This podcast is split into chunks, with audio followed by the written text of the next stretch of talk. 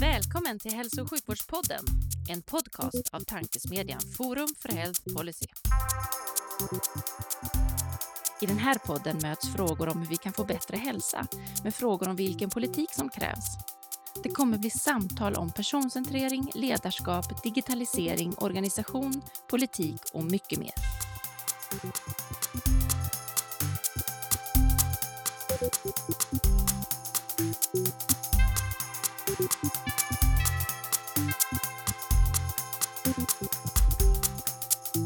Hej och välkomna till Hälso och sjukvårdspodden, tankesmedjan Forum för Health Policys initiativ för att sprida goda idéer och tankar kring dagens och framtidens hälso och sjukvård och omsorg. Jag heter Magnus Sleilöf och arbetar till vardags för Colivia, men även ambassadör för Forum för Health Policy.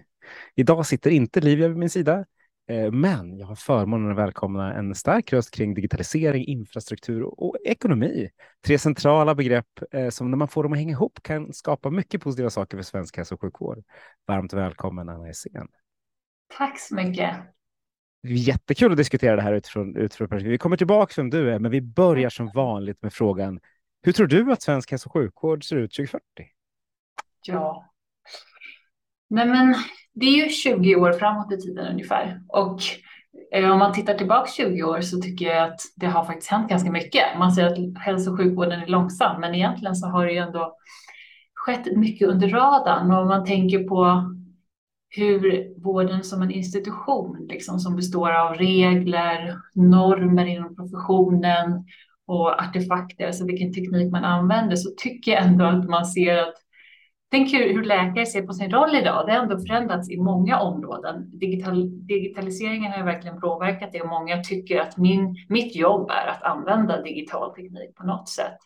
Eh, vi ser att regleringar har ändrats lite grann. De har varit ganska tröga, men eh, ändå har förändrats lite grann. När vi tittar på tekniken så ser vi att det ändå har det används digitala appar, digital teknik på ett väldigt annorlunda sätt nu än vad det gjorde för 20 år sedan. Och jag tycker att om man tänker när jag började doktorera liksom 2000, eh, alltså 2003 typ, då såg man ju på teknik inom vården mycket som det är det som kostar pengar. Det, det är avancerade apparater. Det är liksom hälsoekonomiskt perspektiv att vi ska förbättra vården, men det blir jättedyrt. Men nu tycker jag man ser mer på digital teknik som någonting som kanske kan sänka kostnader också. Och det kanske ingår i, mitt roll, i min roll som inte bara chef utan även som läkare eller sjukgymnast eller arbetsterapeut att tänka lite på hur skulle jag kunna omorganisera mina processer med hjälp av digital teknik för att sänka priser och så vidare. Så skett, om man tittar tillbaka tycker jag det har skett mycket. Eh, på, på ett sätt. Eh, på, jag säga, på ett sätt har det skett mycket, absolut. På, på, på ytan har det skett mycket, där bakom vet jag sjutton. Men... Ja, nej, men man, man, kan, man kan också tycka att det har gått långsamt. Men om man tittar på andra branscher också, jag menar transportindustrin, där tampas man också med motstånd inom stora organisationer som Scania och vi måste få med alla på tåget. Vi måste uppdatera våra interna system så att de bara kommit till en hygiennivå. Liksom. Man, man pratar ju om det här i många sektorer, digitalisering och hur, att det går alldeles för långsamt.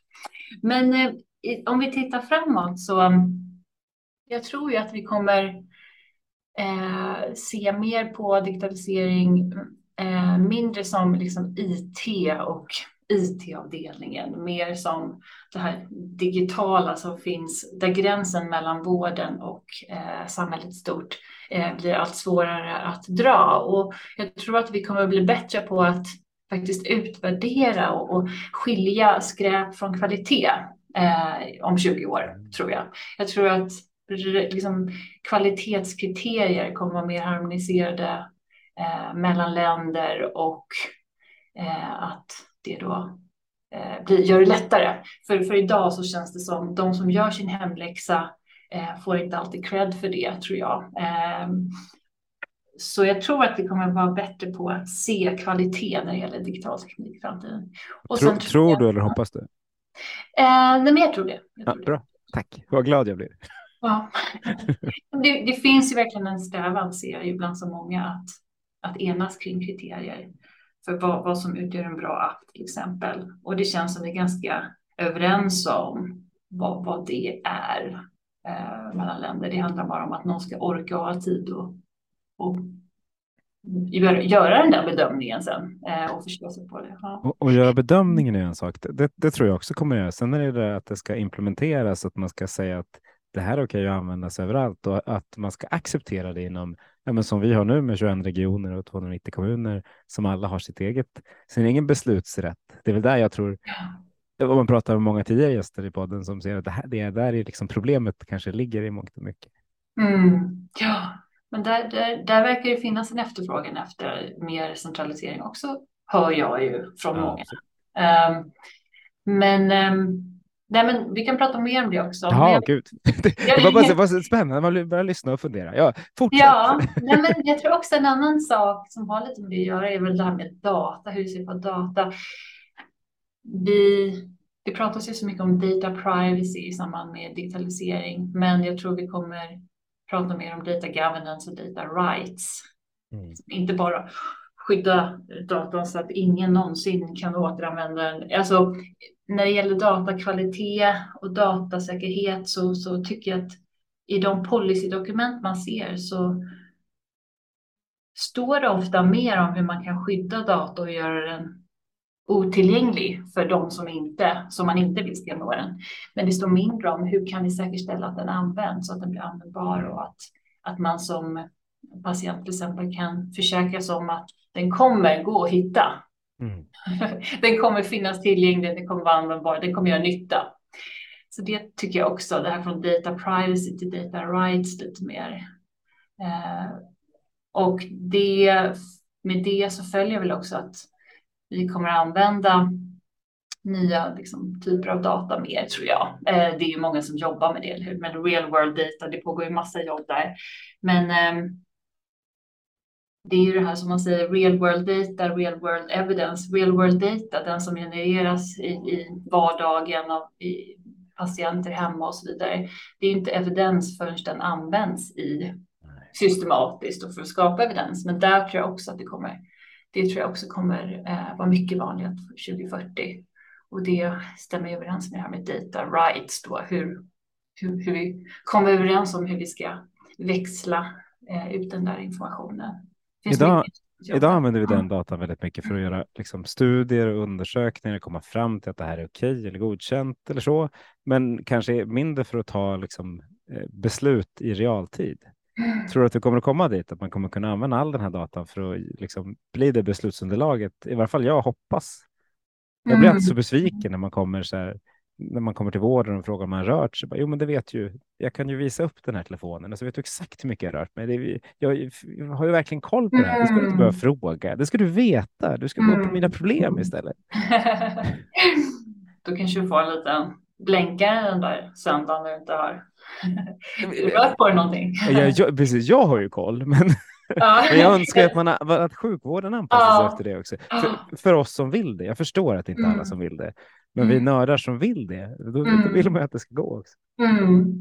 Men där, precis, och där eh, vi, det pratas så mycket om informed consent, eller hur? Eh, det tittar, jag, jag, vi ska nu påbörja en studie av hur informed consent, hur det operationaliseras i olika ramverk för hälsoappar i olika länder. För att alla är överens om att eh, patienten ska ju bli informerad om vilka procedurer som eh, läkaren ska eh, vidta och vilka mediciner man ska få och så vidare. Men kanske behöver vi liksom se på inform consent lite också på nya sätt. Att om jag som patient har ny data, då måste jag informera dig, min läkare. Är det okej okay med dig? Alltså jag tycker det här skulle du kunna, vi kunna titta på tillsammans på det här viset. Eh, ger du ditt informerade samtycke till det? Alltså, jag tror vi måste, eh, Eh, ja, det krävs en ny överenskommelse där. Och jag, jag tror att det går att göra jättemycket på mikronivå där på, alltså i patientläkarmötet. Eh, om man har med sin data och, och visar upp det. Men det, det är ju väldigt varierande såklart. Men ibland är det lite så här, det går inte, jag får inte, det kan, vi kan inte, vi måste ändra lagarna först. Men eh, om man börjar på att testa med sin närmsta läkare eller patient så det, det, det kan ju vara den snabbaste sättet att påbörja förändringen ibland. Alltså om du, om du har frågat till läkare, har du tagit med din data? Absolut inte. Men det är, mest, det är mest för att jag är så sällan för en läkare. Jag önskar det. Men, men som ett teoretiskt exempel blir det. Ja, precis. precis, precis. men, men tro, tror du att man kommer att styra, styra liksom sjukhusvården och planera eh, liksom patientflöden efter data mer? Och tror du man kommer att ge ersättning i större utsträckning utifrån den här liksom realtidsdatan? Mm, ja. det, det är svårt. Um, jag menar, om man tänker på, jag har ju studerat reumatologin där man använder svenska reumatologins kvalitetsregister. Mm. Alltså det, det, gjorde jag ju för flera år sedan, men där hade man, var man ju tidigt ute med patient reported outcome measures, PROMS. Hur mår patienten? Det, det kan man ju säga att det var liksom någon slags frö till real world data på ett sätt, för man rapporterar det hemifrån. Och eh, där pratade vi mycket om, vi hade ett projekt, hur, hur, skulle vi kunna ersätta vården på basis av hälsoutfall då? Eh, och eh, det, det projektet slutade med att det var så himla svårt att hitta bra eh, hälsoutfallsmått att basera eh, ersättningen på. Mm. Så vi kom fram till att det, det är väldigt svårt. Man måste ha en kombination av mått och måste bygga in massa, massa ifs and buts och du vet, vems fel är det? Är det verkligen vårdens fel om någon inte är så frisk? Så jag tror det kan vara en komponent, absolut. Men eh, vilket ersättningssystem man än bygger så blir det liksom, kommer folk gamare och så kommer, så kommer det finnas eh, fallgropar. Så jag tycker egentligen att enkelhet är, är det bästa. helt, helt enig i det. Det är väl mest att man tänker att om 20 år kanske det är det enkla. Men jag, ja. jag också, det, det, är klart att vi, saker kan, kan gamas som du säger och det är väl det som är det irriterande. Men det kanske det, det blir mindre då om man, om man tänker att alltså real world data, om det genereras automatiskt, om man tänker fysiologiska parametrar, om man, om man mäter det som hälsoutfall, ja. det ska vara någon slags komponent i ersättningssystemet, så det kanske är svårare att manipulera den datan på ett sätt. Men frågan är ju hur man belönar kliniker för hälsoutfall. Vi har haft projekt, andra projekt där man med Sara Collén på KI där, där man har använt eh, alltså ersättningsbaserade Eh, prestation, performance-based revenues liksom. Det pågår ju massa sådana projekt, men och där, det känns ju som många kliniker uppskattar att, att ersättningssystemen eh, riktas mer mot det som är viktigt, det man vill åstadkomma, alltså utfall, patientnytta, snarare än de här pinnarna. Men eh, det, det, ju, det, krävs ju så mycket mer än så och man måste ha den här kritiska, man måste, man måste ha massa ifs and buts som sagt för att det är svårt att verkligen härleda eh, resultaten till klinikens insatser ju om en patient blir friskare. Men, men det kan vara bra att ha en sån komponent i alla fall för att det ska kännas mer rätt för de som jobbar att det här är faktiskt vad vi vill så att det blir liksom en att eh, ersättningssystemen är mer stämmer mer överens med vad man tycker är viktigt. Man ska i alla fall försöka ta bort de här värsta avarterna liksom, i ersättningssystemen som mm. motiverar helt fel. Men eh, just ja, vad, nej, men, nej, men, så är, och det är, väl det, som, det är väl det som är svårt. Jag vet, vi, vi gjorde ett projekt i Gävleborg för tio år sedan där vi jobb, funderade på om man kunde upphandla en obruten höft. Det vill säga man kunde mm. ers, ersätta liksom, de, de höfter som inte blir brutna eh, mm. och att då man skulle kunna gå ihop liksom, en, med, med de som sandar vägar, de som skrynklar mattor, de som eh, kommer med läke, förebyggande läkemedel. Liksom. Kan man och gymägaren, kan de gå ihop och svara på en sån här upphandling? Det mm. blev ju för komplext, men idén tycker jag var spännande. Mm. Ja, men verkligen. Och, och det här skiftet mot förebyggande vård är ju jätteviktigt och någonting eh, som vi, vi är partner här på Handelshögskolan till eh, nollvision cancer. Mm. Det är en innovationsmiljö som verkligen kämpar för att skifta hela vården mer mot förebyggande vård, alltså mycket informationsarbete och att knyta ihop nya aktörer och skapa nya processer som alltså eh, där, där eh, eh, människorna som jobbar i vården kan, kan eh, få incitament att eh, jobba mer med förebyggande aktiviteter snarare än reaktiva. Men det är ju extremt mycket. Det, det är väldigt trögt alltså. Mm. Men det, går ju, det, det, det, finns ju verkligen medvetenhet om att det är möjligt. Så ersättningssystemens roll där är viktiga, men det är ingenting som jag har ett projekt om just nu. Så. Nej. Nej, det var bara spännande, så jag, jag insåg att jag fastnade. Skönt att vi har kommit en jag fråga in i faktarutan. Jag kan inte hålla mig i sidospår. Nej, men jag... Ersättningssystem är ju en jättestor fråga som, som jag, eh, som det finns många som kan mycket mer om än jag. Ja, precis. Men du har ju goda tankar. Många av våra gäster säger att det där kan jag ingenting om och så kommer ja. jättebra svar. Det är precis samma som, som du säger här. Det tycker jag är positivt. Men du, om vi, om vi, har, vi går tillbaka till liksom poddformatet så frågar vi, eller vi, det är ju jag nu som frågar så inte är med. Vad, eh, vad skulle du vilja sno från andra system i, runt om i världen för att förbättra svensk hälso och sjukvård? Vad, vad, liksom, var, titt, vad tittar du någonstans utifrån från din mm. roll när du vill, mm. vill se vilka som är bra och vad man kan lära sig av? Mm. Nej, men det som är nära till hands för mig är hur andra länder approcherar det här med utvärderingar utvärdering av hälsoappar eftersom jag har, eh, vi har hållit på med en studie av det. Ehm, så att bara som ett exempel så tycker jag att det finns länder att titta på där. Ehm, det är många i Sverige som vill att någon ska få eh, uppdraget att på något sätt utveckla någon slags ramverk, kriterier för att utvärdera hälsoappar. För just nu så är det svårt för vården och regionerna att veta vilka ska vi köpa och vilka ska vi inte mm. och vem ska betala det. Och liksom, det, det, är komplicerat så att det vore skönt om det fanns någon slags kvalitetsstämpel på nationell nivå. Eller inte.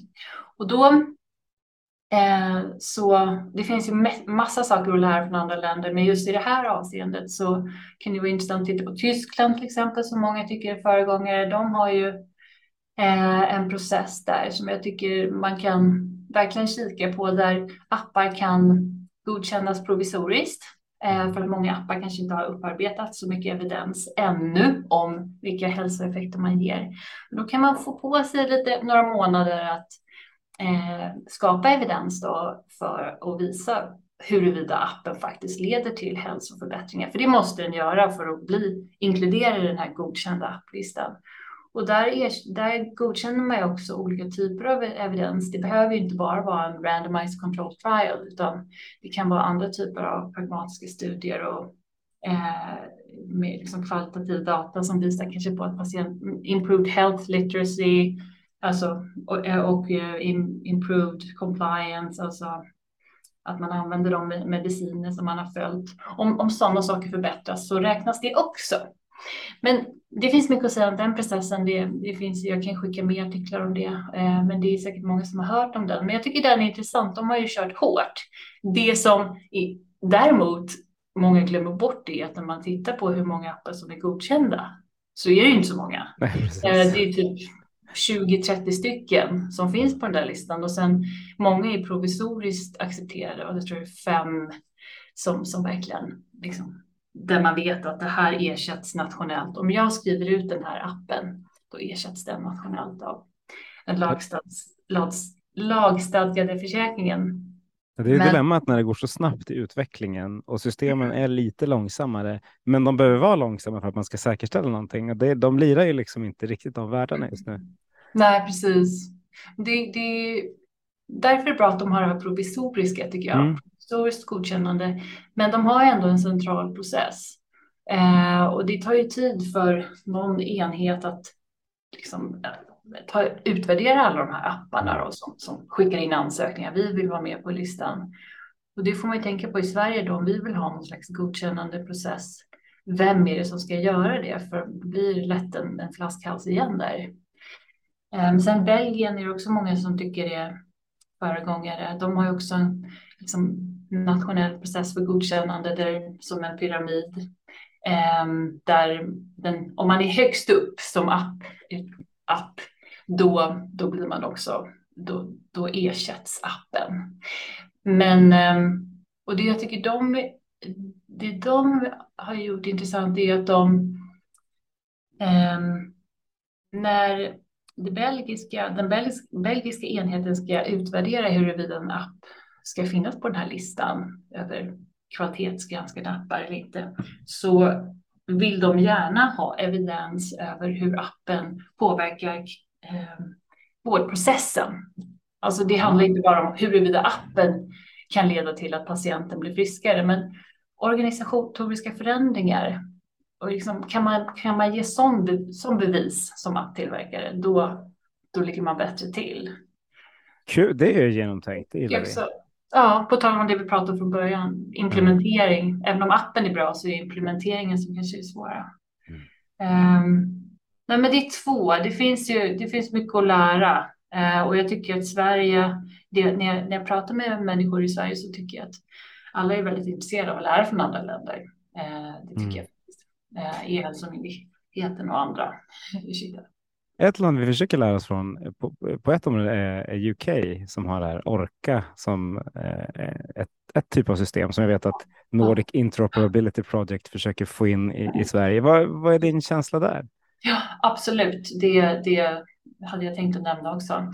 Nej, men, och, och det är precis som i UK, i Storbritannien. Och jag, det är ju intressant för det är liksom eh, industriella aktörer som är inblandade i Orca och det mm. är ju också någonting som man ser som jag tror vi kommer se mycket mer av i framtiden, att man samarbetar företag och statliga aktörer. Orca, de har ju, de är ett jättebra exempel att lära ifrån och eh, när jag pratar med folk i Storbritannien tycker de, har de mycket positivt att säga om Orca. Eh, de, de har ju eh, Alltså de mäter hur många appar som laddas ner under deras plattform och eh, de, de har ju liksom jobbat lite med gränssnittet mot användaren, alltså hur, hur användaren då ska, ska hitta appar och vilka kriterier vill man söka efter appar på och så där. Men eh, jag tror att de också fortfarande har svårt med underhåll och att uppdatera de här ratingsystemen. Mm. Vet, apparna ändras ju hela tiden också. Absolut, det är dilemma. Ja, ratingsystemet och, och jag tror att det är mycket frivilliga volontärer nu som är inblandade i Orka och, och så att det här långsiktiga och att skala upp det. Hur, vem är det som ska investera tiden i det här? Vem är det som ska göra det mm. på lång sikt? Det tror jag de fortfarande tampas lite med och också när det gäller individualiserade rekommendationer, där har man också mycket att jobba på. Alltså eh, att liksom rekommendera appar på basis av saker. Men, men jättebra att lära av. Eh, det, det, det är ett föregångsexempel, absolut. Ja, precis. För det jag gillade där var just det här industriella perspektivet också. Mm, att, att, man mm. jobbar på att okay, hur kan man skala en sån här. Om du gör en app i Sverige så kan det liksom finns samma förutsättningar runt om i Europa det, det, är ju liksom utifrån en startup till exempel så är det en positiv sak också att du både, den både kan användas i sjukvården men också skalas upp till andra länder. Ja, verkligen. Och det, för Sverige är ju ett väldigt litet land så, och många länder. så kan man känna sig säker på att om vi har fått en kvalitetsstämpel i något land så gäller den även i andra länder. Så skulle det attrahera mer innovation till vården. Ja, det borde göra det. Mm. Och det är många som, som säger det. Men, och det är därför det pågår mycket in, internationella samarbeten här. För att, jag menar, det finns ju en ISO-standard också som, som handlar om att utvärdera hälsoappar. Och där finns det EU-projekt där man försöker få den ISO-standarden att implementeras i olika länder som någon slags, i alla fall del i kvalitetssäkringssystem. Mm. ISO-standarden är ju faktiskt, den är, finns ju jättemycket bra i den, eh, den som handlar om utvärdering av hälsoappar. Alltså, det är jättebra. Det blir bara lite, det blir torrt och detaljerat, vilket är jättebra, ja. men det blir också mm. svårt att implementera. Det är väl där jag har liksom. Mm, mm, det, det gäller att hitta någon mm. slags sätt. Det är det jag gillar med de, nya, den andra typen av standarder. Den belgiska lät ju jätteintressant. Den har jag dålig koll på. Kul. Det är alltid kul att få lära sig något nytt. Hoppas att lyssnarna också gjorde det. Eh, den här podden kommer att komma ut Eh, Eh, i valspurten. Så du, du är den sista jag kommer att få säga, ställa frågan till eh, om du fick spökskriva valmanifest inför valet 2022. Vilka frågor skulle du vilja få med för att kunna styra liksom, mot den hälso och sjukvård du skulle vilja se i Sverige? Mm. Det där um, känner jag att jag inte eh, kan säga så mycket om. Eller vi, vi älskar att ställa men, den frågan till men, tjänstemän inom olika organisationer. Det, vi ja, brukar få det svaret då. Att, så, nej, nej, men det är inte min. Men det är det som är så roligt. Vad skulle du behöva? Ja, nej, men jag skulle ju vilja um, mer, mer pengar till förebyggande vård. Mm. Um, det tycker jag är relevant. Uh, jag tycker att det jag inte gillar med manifest, det är sådana här, vi ska bli bäst i världen på digitalisering. eller e-hälsa. För jag, jag tycker snarare vi, man borde skriva att vi ska bli bäst på att kopiera eh, och kombinera det bästa i världen. Vi ska bli kända som liksom, integratören eller vi ska bli kända som ja, the best copycats, det brukar jag säga. Eh, jag tycker, för det, det handlar, jag menar, vi, vi patienter bryr oss inte om om Sverige är bäst. Vi vill ju ha en bra process när vi vill resa utomlands också. Mm. Och även apputvecklare vill ju liksom att saker ska harmoniseras. Så att det, det är väl det. Sen tycker jag att eh, jag vet, det kanske inte har med valmanifest att göra, men jag tycker vissa jag tycker ibland att det blir politiserat i vården på ett sätt som inte gynnar utvecklingen. Eh, till, och liksom vissa kategorier vi använder eh, gör att folk pratar mer om vem, vem som gör saker än vad de gör. typ nätdoktorer. Det kan ibland nästan vara ett skällsord. Men, men vad är det vi kan lära om nätdoktorer? Eller vad är det som de gör som är bra? Vi, ja, liksom vi skilja, skilja processer från, från aktör. Det mm. tycker jag skulle gynna den politiska debatten. Eh, Ja, verkligen. Det hade gjort den svårare att liksom politisera på ett så bra sätt om man hade mm. varit resonerande kring det. Men jag håller det får man göra akademin. Exakt. Men sen att jag, att, jag håller, att jag håller med, det gör jag definitivt. Um, mm. Men det är bra saker. Det hoppas vi att de pratar de här sista veckorna innan, innan valet och att vi kanske kan ta på allvar sen, sen efteråt. Mm. Eh, men du sa eh, när vi försnackade lite innan att, att, du håller på att titta på nätläkarna eh, framåt här. Berätta, mm. vad, vad, vad, är det? Vad ska ni göra? Ja, nej men vi har följt dels nätläkarnas utveckling över tid. Då menar de fyra största, de som har störst marknadsandel nätläkare. Då menar jag alltså de som erbjuder videotjänster, chatt och så vidare digitalt inom primärvården främst. Mm. Men man har ju breddat sitt utbud. Så vi har gjort en studie där vi tittar tillbaka i tiden eh, över hur mediadebatten har sett ut eh, sedan 2013 och hur nätdoktorernas affärsmodeller har förändrats i relation till de här eh, legitimitetsattackerna eller vad man ska kalla det. mycket oro, alltså motiverat också, men mycket oro och frågor, osäkerhet som har skapats och det har varit mycket diskussion om Ehm, då flera delar i nätdoktorernas affärsmodell. Dels vad är det för tjänst? Är, är, är liksom, adresserar de ett relevant behov? Ja eller nej? Finns olika syn på det. Hur levererar man det? Alltså value delivery i affärsmodellen. Det har varit frågor om det. Ehm, och även value capture, som alltså hur tar man betalt? Och där är det ju, där ser vi att eh, debatterna har ju gått heta om ja, adresserar nätdoktorer ett relevant behov eller är det bara något slags lyxproblem? Mm. Eh, och hur de gör det, eh, de, de är fortfarande aktiva, men det som känns mest infekterat just nu är ju hur, hur tar man betalt? Hur mycket? Och vad får det för konsekvenser för eh, ekonomin i, i stort i vården? Då? Dränerar de oss på resurser eller spara resurser. Så den frågan verkar, när vi har gjort intervjuer med regioner då, det är den frågan som är den mest obesvarade på något sätt. Hur, hur ska vi få till det här? Så att, vi har ju sett att eh, rollen har förändrats. Nätdoktorer blir mer och mer accepterade, men fortfarande väldigt ifrågasatta. Och eh, eh, ja, ekosystemet har fortfarande inte riktigt hittat ett sätt att integrera nätdoktorer på ett bra sätt och inte heller uppmuntra och skapa incitament för nätdoktorerna att eh, bredda sina tjänster, jobba med förebyggande, jobba med, med äldre till exempel. Mm. Så vi har också några studier som handlar om hur äldre använder nätläkartjänster. Eh, och ehm, eh, ja, så det tittar vi på där. Det vi, det vi, det vi vill fortsätta titta på är ju hur eh, en bättre eh, fit passning mellan nätdoktorerna och det stora ekosystemet skulle kunna se ut. Mm. I korthet. Nej, men, lagom korthet, spännande fråga också. Det, jag höll på att säga, eh, tur eller otur att Livia inte är här. Det hade vi kunnat djupdyka det här ämnet ja, ännu mer.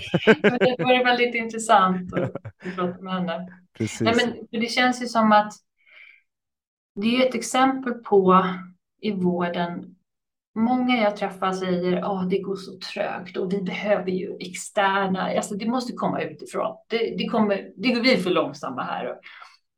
Och så kommer de här nya aktörerna och eh, marknaden tycker om dem eh, till viss del då. Det är många som, allt fler som använder deras tjänster. Eh, men då möts de ju också väldigt många, eh, ett stort motstånd. Ni kommer aldrig lyckas. det är ändå lite tragiskt att man möts av det som, som liksom, en möjlig positiv kraft. Eh, och sen Um, har det varit sån osäkerhet om, funkar det här med onlinevård överhuvudtaget? Är det verkligen säkert? Ser vi ju i mediedebatterna hur mycket ifrågasättande det har varit. Och då har ju nätdoktorerna faktiskt anpassat sig genom att verkligen försöka bara visa att det funkar. Um, men då blir man anklagad för att ah, ni tar ju bara de här lätta patienterna. Nu, nu pratar jag verkligen i nätdoktorernas, ur deras perspektiv. Men jag tycker det är viktigt att lyfta fram. Eh, jag ser ju verkligen att eh, det finns både negativa och positiva aspekter av utvecklingen. Men jag tycker att mediedebatten har ganska, jag tycker den har varit onyanserad och liksom kategorisk. Nätdoktorerna, det finns så mycket olika saker om dem, så jag tycker vi måste prata antingen om hur de får betalt, vad är det för tjänster, och hur, hur ska de levereras? Ehm, ja, återigen skilja liksom vem som gör det från vad som görs. Eh. Bra, det behöver man göra. Mm. Oavsett vilken sida man tar så behöver det vara nyanserat. Jag håller fullständigt med.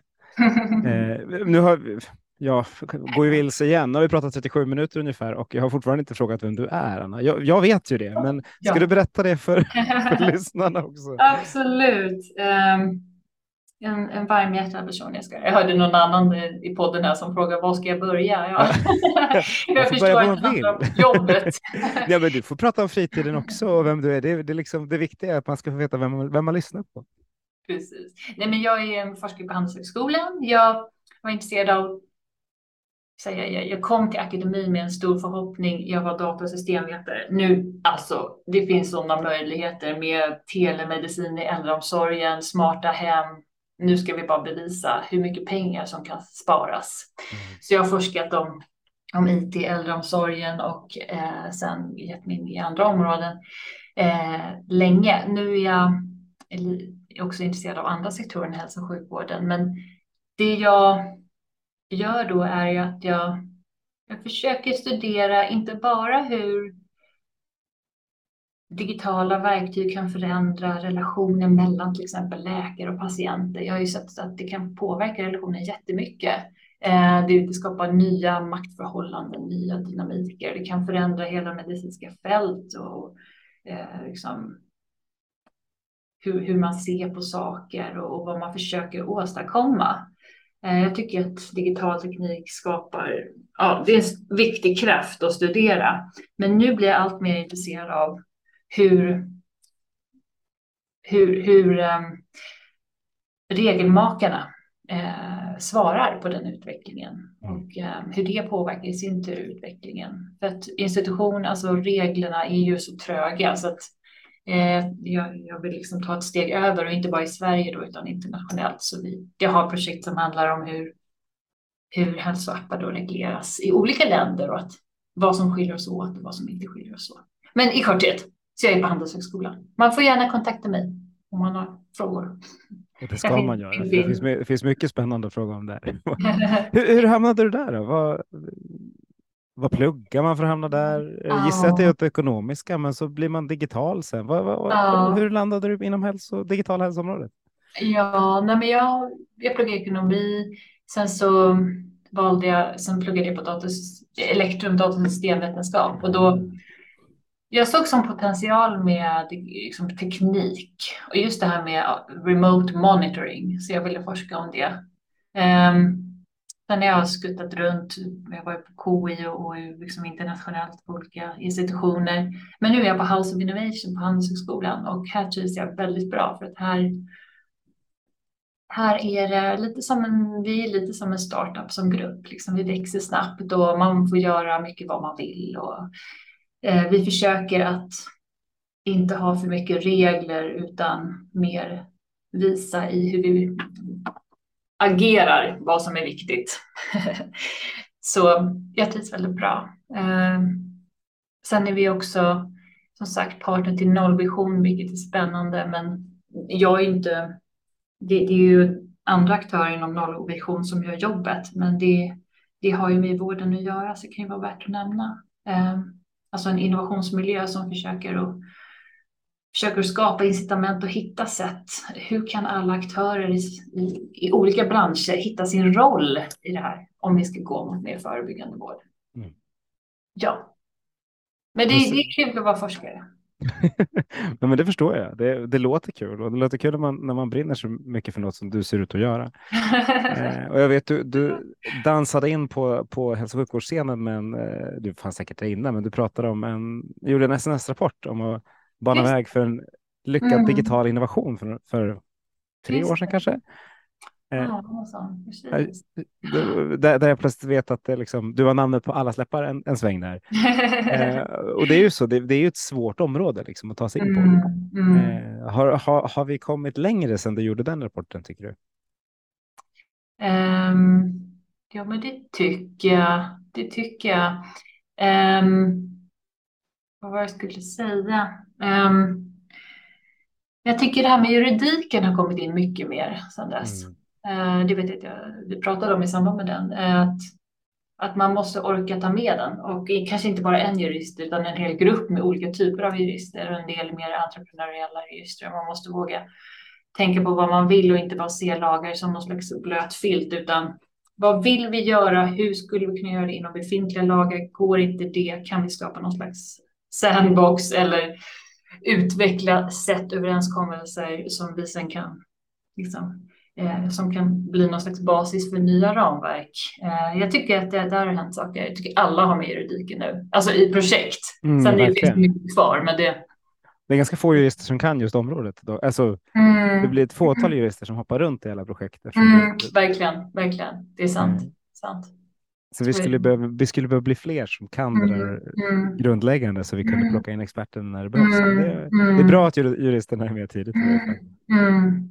Precis, tidigare. Det tror jag. Sen dess. Ur ditt perspektiv, eh, svensk hälso och sjukvård håller på med ett gäng stora, liksom, eh, stora projekt och processer. Vi pratar om god och nära vård och vi pratar liksom, omställning mot prevention och, och vi pratar kunskapsstyrning. Hur, hur, ser du det här med att styra, styra vården genom kunskap har vi gjort länge.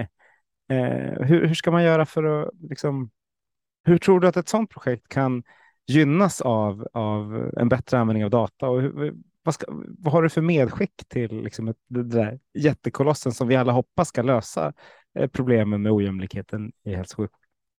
Mm. Ja, det är en svår fråga. Jag, jag jobbar så. Ja, jag, eh, Nej, men jag tänker på alla andra branscher där man pratar om datadrivet arbete. Alla vill börja jobba med datadrivet, alltså mm. kunskap i form av inte bara den högst betalda vet, utan data. Det är det evidensen som vi får. Eh, och så tänker man att vi måste samla mer data, men så är det ofta så att den befintliga datan, så informationen som finns, den använder man inte ens. Alltså i realtid, liksom här och nu. Det är någon gång om året man gör någon slags rapport om. Så um, på ett sätt så vill jag säga att eh, som myndighet för vårdanalys av för många år sedan analysera mera eller registrera mera. Alltså kanske måste börja vara lite mer kritiska till den datan vi har. Nu, nu pratar jag om kunskap som data mm. snarare än statiska regler, men måste liksom prova och lära oss att använda den datan som vi har. Eh, snarare, men det är den ena delen. Sen är det såklart så att det finns ju massa möjligheter med tänk alla sensorer och eh, liksom real world data som, som vi skulle kunna använda. Oj, oj, oj, vad spännande. Och, och liksom, vad, vad, skulle vi se om vi verkligen använder data om hur patienter mår och tar prioriterade beslut på basis av det. Det, det vore ju väldigt spännande, men jag tror det är mycket det här, det organisatoriska som står i vägen att, att gå. Ja, det är lätt, alla vill jobba med datadrivet, men eh, eh, man kanske kan ta ett litet steg och bara börja använda den data man har lite mer. Eh. Man har gjort det på några områden. Du, du nämnde Roima-registret förut, där, det, där man faktiskt mm. har, har, gjort eh, bra saker. Även på MS-området och i viss mån på stroke-området har man ju faktiskt liksom bra register där man kan ta beslut ifrån, även om man, precis som du säger, ibland gör det en gång om året. Men, men ofta så mm. gör man det, man, det börjar komma in mer och mer i liksom, mm. Hur kommer det sig att vi är så dåliga på att duplicera det där?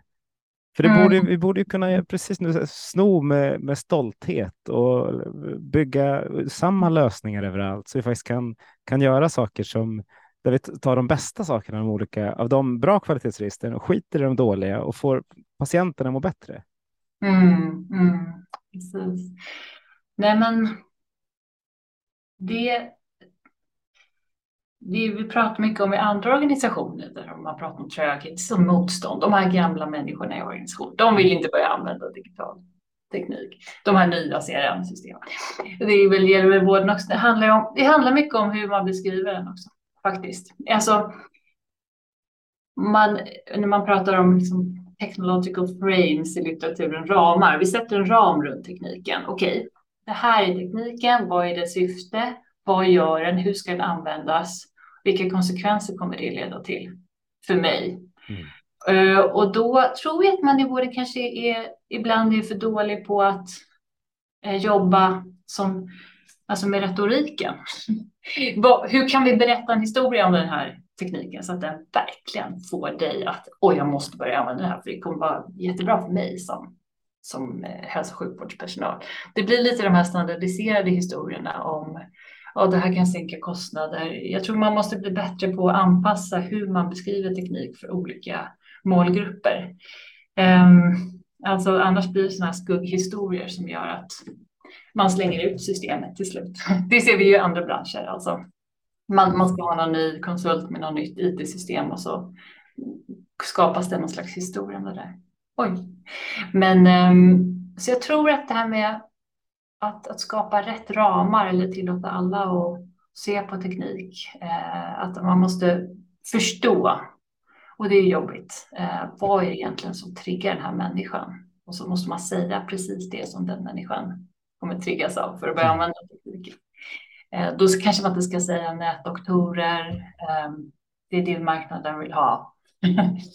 Så man måste tänka, hur, vad kan det här exakt för dig?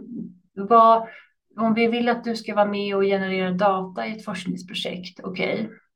Okay. Alltså genom att använda digital teknik eller en app. Det här ska alla nu börja registrera i. Men alla kommer inte kunna vara med som medförfattare på artikeln. Men ni gör ju det här för att det är bra för Sverige och Sveriges patienter det, det räcker inte. Man måste eh, tala mer till individen. Vad, vad får du ut av det här tror jag? Eh, på olika sätt. Det, det, är en sak man kan göra. Vilket är en irriterande sak, för alla säger att jag är, in, jag är inne i hälso och sjukvården för att mm. hjälpa patienter. Men det är ju inte alltid sant. Det finns ju massa egon och massa annat. PEK är ju liksom eh, det är ju egentligen ointressant för patienten. Informationen är jätteintressant, ja, men liksom själva vem som står bakom, det är ju bara intressant mm. För, mm. för, för, den som är ja. forskare. Ja. Nu nedvärderar jag inte det på femma, det är en jätteviktig del med akademin också. Men ja. eh, vad ska vi ha för KPI då, som kan vara intressanta för både för, för att patienten ska vara bra och för att vården ska vilja göra det, både på systemnivå och på liksom individnivå. Jag tycker det är mm. jätteirriterande. Tittar man på en säljorganisation, då är det ganska enkelt. Så här, då, då, kan du mäta hur det går och, och, så kan man, då finns det något något för alla att liksom falla tillbaka. Men patient, det vi borde verkligen säga att välmående patienter borde alla kunna sträva efter. Mm, absolut, och det tror jag ofta. Det, det, är en bra KPI, absolut. Om man kan visa vår patientpopulation mår bättre. Det, det är motiverande, absolut. Um, men när det gäller digitalisering kan man ju, det är många som kämpar med hur ska vi mäta effekterna av våra digitaliseringsinitiativ. Och antingen kan man ju mäta inputen. Jo, vi vill faktiskt investera mer i digitalisering, alltså lära oss. Vi har investerat mer, en del gör ju så eh, alltså mer innovation. Eller så försöker man mäta processen. Har vi faktiskt börjat spendera mindre tid på vissa saker än andra? Kanske frigör tid. Eh, eller vi kanske jobbar med fler partner nu. Alltså man kan ju mäta det.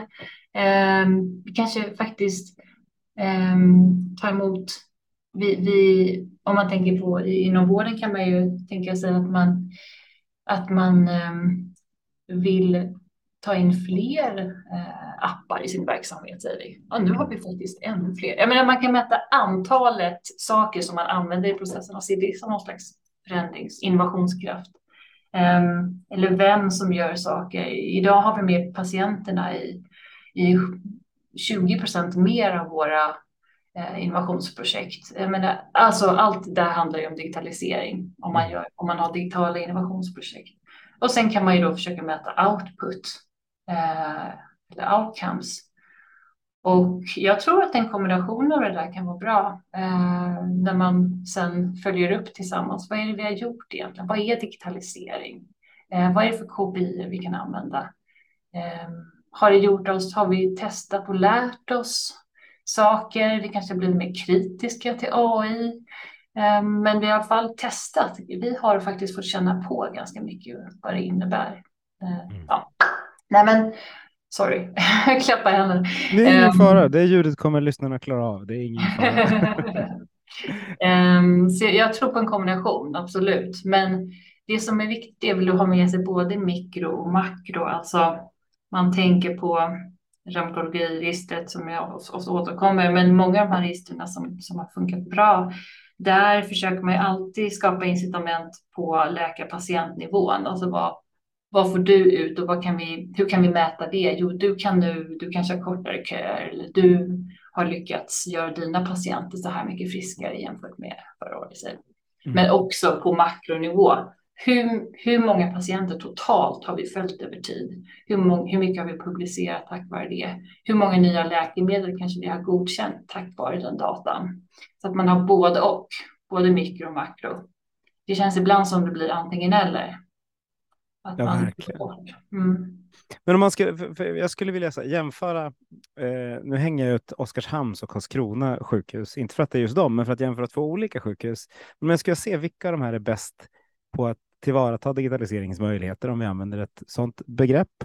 Och ah. liksom, vilka har mest nöjda patienter? Vilka, var, var vill man vara någonstans i en, i en, i en digital framtid som patient?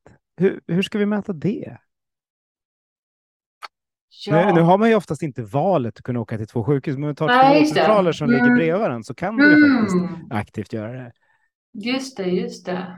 Ja, precis. Du menar hur skulle man som patient kunna utvärdera vilken? Ja, så att jag kan titta in, ah, gå in på en dashboard och se så här, här de här mm. har kommit längre. Just det, just det. Eh, här, här, får jag ett mer mm. modernt bemötande om mm. det är det jag vill ha. För det behöver inte mm. vara kan, man kan ju vilja ha, vara den som vill ha ett mer analogt bemötande. Då kanske man kan nischa sig som mm. det. Men hur ska man?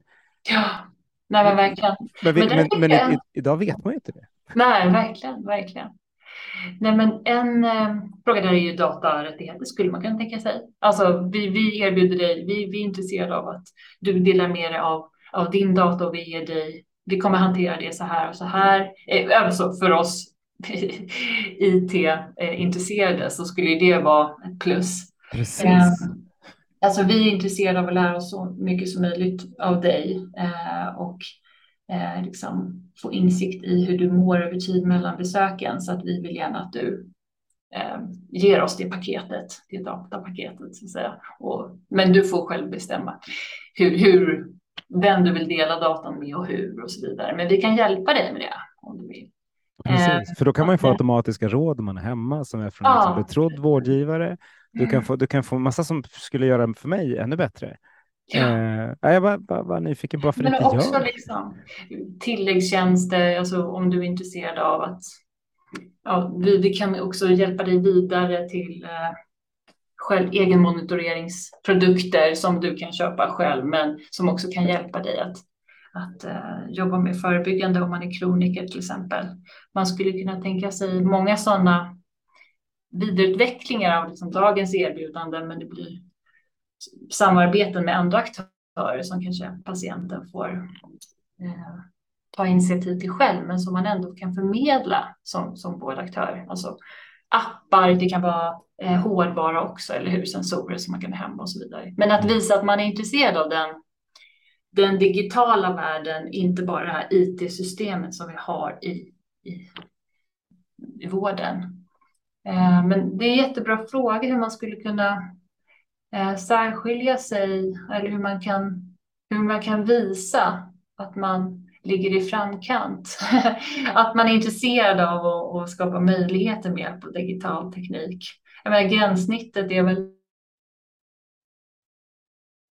ganska självtalande ibland också, eller hur? Ja, absolut. Hur, hur, jag, nog, nog har jag en gissning, men det, det var mest om man hade någon. Det vore, Ja. vore, det vore intressant att hitta den typen av mätpunkt. Ja, verkligen, verkligen. Ja, precis. Nu har vi snart pratat en timme. Alltså tiden går så härligt fort. När man har, visst är det sjukt? Ja, Jag blir lika förvånad varje gång. Eh, så hur, hur, sna- hur snabbt tiden kan gå. Jag tänker på våra lyssnare då som ju ska vi vill ju att de ska promenera länge och må bra men inte få förslitningsskador och sådär. Så det är en, hård balansgång. Eh, Mm. När du kom in i det här digitala rummet, var, var det något du kände att det här skulle jag vilja prata om som jag inte alls har lyft? Mm. Nej, men kanske, för jag har också forskningsprojekt som handlar om eh, the art of ignoring, ignoring och whistleblowing, alltså hur, man, hur vi lyckas ignorera saker och också de som inte ignorerar, de som blåser i visslan. Hur går det för dem?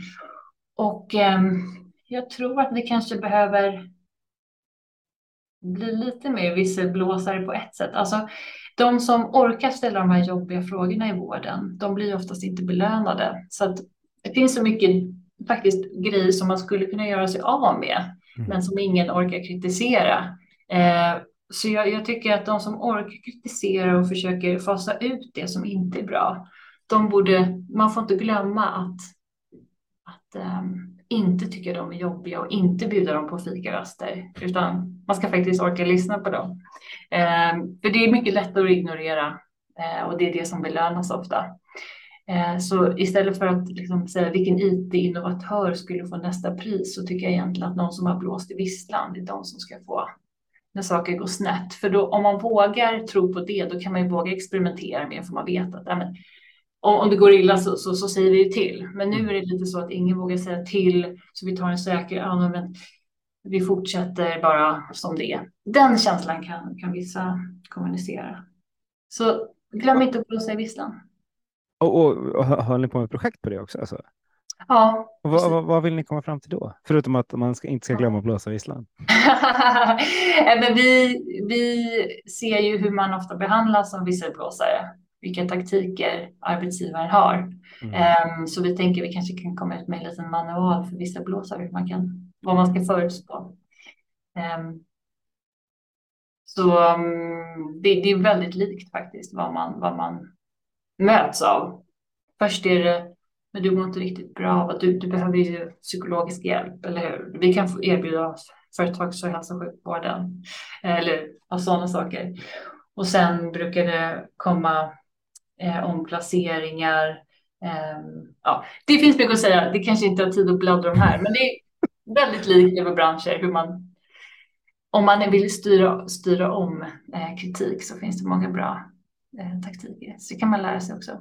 Eller hur? Det lät jättespännande. Du får, du får säga till när ni, har, när ni har kommit upp med den här så får vi ta och diskutera den också. Det lät ju som en härskartekniksdiskussion utan dess like. absolut, absolut. Det är det ju ofta. Mm. Ja, men, men du Anna, då ska jag tacka varmast för att du var med i Hälso och sjukvårdspodden. Tack själv. Och ehm, det finns mycket att läsa om de här områdena ju. Så eh, det får man gärna kontakta mig om om man är intresserad. Precis. Jag lägger upp din eh, länk till, till, din, till, till din forskningssida på, i vår poddbio eller vad man kan kalla det så kan vi nå dig också.